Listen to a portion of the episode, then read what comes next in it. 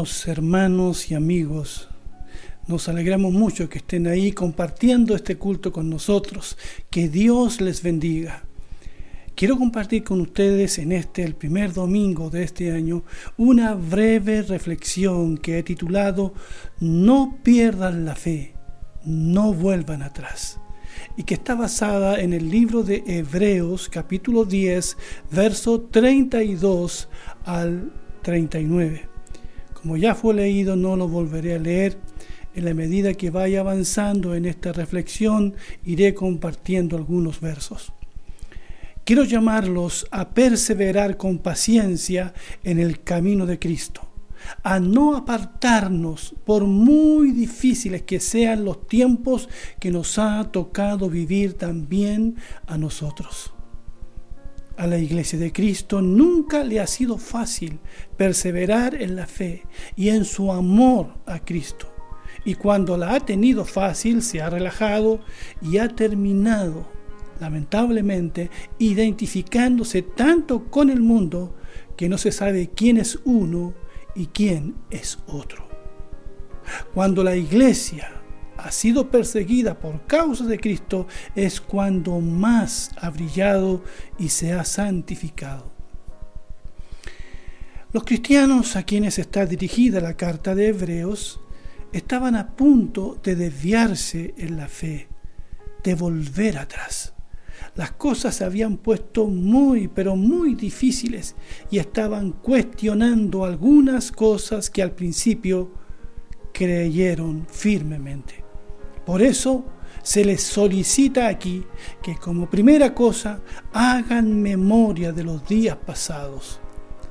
En el verso 32 dice, pero recuerden ustedes los días pasados, cuando después de haber sido iluminados, soportaron ustedes los sufrimientos de una gran lucha.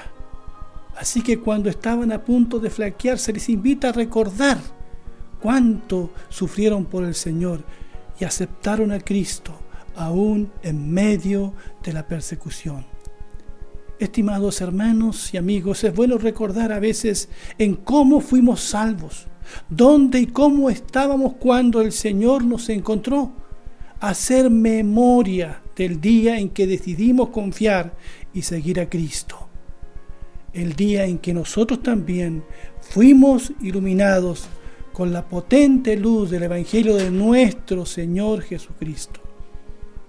Todos recordamos el día cuando el Señor nos alcanzó y todo lo que ha significado seguirle a Él cada día. Ha sido una constante lucha espiritual, pero nos hemos fortalecido en el Señor y en el poder de su fuerza. Es fácil desviarse, sí, cuando la profesión de fe en Cristo ha sido un acto formal más que espiritual. Cuando el bautismo en agua ha sido un rito y no la identificación con la muerte y resurrección de Cristo.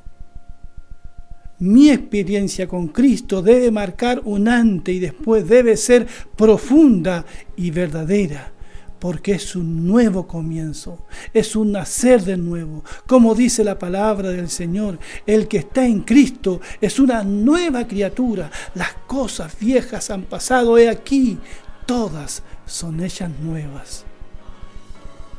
Ahora bien, estos creyentes que son mencionados aquí, les había tocado un camino mucho más difícil, porque la vida cristiana es difícil pero también desafiante.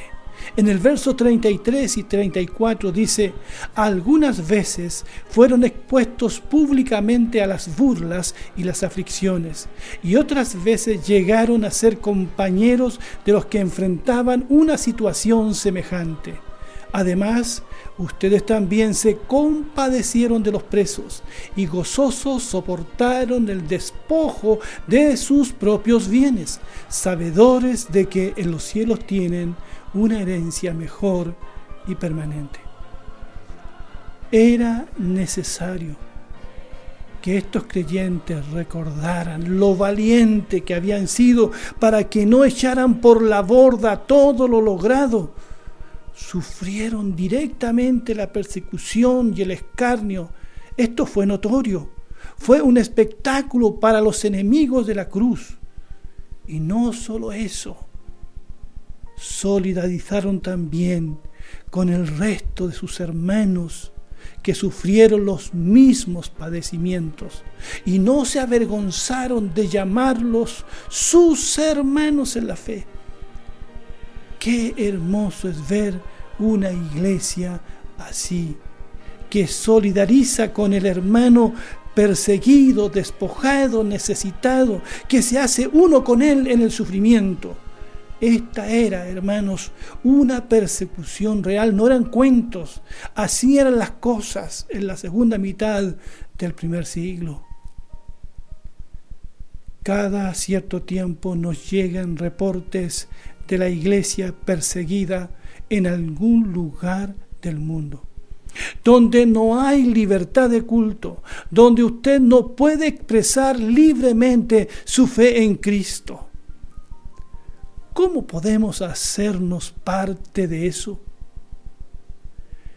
Me temo que para la iglesia vienen tiempos difíciles. Nuestras creencias están siendo cuestionadas. Ya somos objetos de burlas cuando decimos creer en Jesucristo, en su nacimiento virginal, en su muerte, pero también en su resurrección. Somos objetos de burla cuando decimos creer que la Biblia es la palabra de Dios o cuando decimos creer en Dios sencillamente o en el matrimonio entre un hombre y una mujer solamente en la vida humana desde el momento de la concepción. Espero que nunca que nunca claudiquemos en nuestras convicciones cristianas y prediquemos con autoridad el Evangelio crean o no crean. Espero que si nuestras libertades para expresar libremente nuestras creencias son coartadas, seamos lo suficientemente valientes para obedecer a Dios y no a los hombres. Es posible que seamos llevados a tomar firmes decisiones. Estos creyentes sufrieron de dos formas, persecución de manera directa y de manera indirecta cuando solidarizaron con sus hermanos perseguidos y encarcelados. Ahora bien, ¿cuáles fueron las características de esta empatía? El verso 34 dice, además, ustedes también se compadecieron de los presos y gozosos soportaron el despojo de sus propios bienes, sabedores de que en los cielos tienen una herencia mejor y permanente. Como ven, fueron movidos por la compasión y es esta misma compasión la que nos llevará a nosotros a involucrarnos, a salir de nuestra comodidad para servir a los más necesitados. Y fue la misma compasión que movió a nuestro Señor Jesucristo. Fue acompañada esta empatía también por el gozo aun cuando ello significó pérdida y despojo de parte del imperio romano o de los enemigos de la fe de sus posesiones terrenales, compasión y en una actitud de gozo. No lo hicieron porque tenían que hacerlo, no lo hicieron obligados, sino con gozo, un profundo gozo esto es algo que nunca los no creyentes llegarán a entender. Porque todos buscamos seguridad, cuidamos nuestras pertenencias, somos felices cuando logramos tener más comodidades, pero existen personas en este mundo que son felices compartiendo el sufrimiento de los demás aún siendo despojados en sus derechos, porque para ellos no hay derechos humanos. Tienen un gozo que no es de este mundo, que los hace amar y los hace servir. En el verso 34 al final dice que estos hermanos eran sabedores de que los cielos tienen una herencia mejor y permanente. Estos cristianos sabían algo que el común de la gente no sabía. Podían ser despojados de sus libertades, podían robarle su herencia terrenal, pero nadie les podría quitar la herencia celestial. Y esta herencia es mucho más que el hogar que nos espera en el cielo. Esta herencia tiene un nombre, es una persona y se llama Jesucristo. Dios no escatimó ni a su propio Hijo y junto con Cristo hemos recibido salvación, hemos recibido el descanso, el perdón de nuestros pecados. Tenemos un mediador que intercede por nosotros a la diestra del Padre. Hoy tenemos comunión con Dios hemos recibido como anticipo el Espíritu Santo que es nuestro consolador. Esta es, mis queridos hermanos, amada iglesia, nuestra herencia. Somos los hombres y mujeres más ricos de este planeta. Esta es tu herencia y no otra. Dice el texto que esta herencia es mejor. No se compara a nada que este mundo pudiera ofrecerte es una herencia también permanente. No se termina, es incorruptible, es inmarcesible, es, e, es, gloriosa, está reservada en los cielos para nosotros, está ahí y siempre estará ahí para nosotros. Y la recibimos por fe en Cristo, la recibimos por la pura gracia de Dios, no la merecemos, pero Dios nos comparte esta herencia gloriosa los últimos consejos que da el escritor a estos hermanos sufridos debe ser tomado muy en cuenta por nosotros al comienzo de este nuevo año. Dice el verso 35 y 36. Por lo tanto, no pierdan la confianza, que lleva consigo una gran recompensa. Lo que ustedes necesitan es tener paciencia, para que una vez que hayan hecho la voluntad de Dios, reciban lo que Él ha prometido darnos. Son llamados estos hermanos a no perder la fe, la confianza, porque estaban a punto de perderla, estaban a punto de abandonar la fe. No, les dice, sigan adelante, puesto los ojos en Jesús, el autor y consumador de la fe. No se aparten del Señor, no pierdan la confianza, obtengan la recompensa final. Y también se les pide aquí que tengan paciencia. Porque la vida cristiana es una vida larga y con obstáculos y es necesaria la paciencia. Y así también nosotros somos llamados a tener paciencia y a esperar siempre en la voluntad de Dios para que recibamos lo que Él nos ha prometido. Y Él no miente, Él va a cumplir con lo que ha prometido. Bendito sea su nombre para siempre. Y en el verso 37-38 dice, porque dentro de muy poco tiempo el que ha de venir vendrá y no tardará pero el justo vivirá por la fe, y si se vuelve atrás, no será de mi agrado, dice el Señor aquí.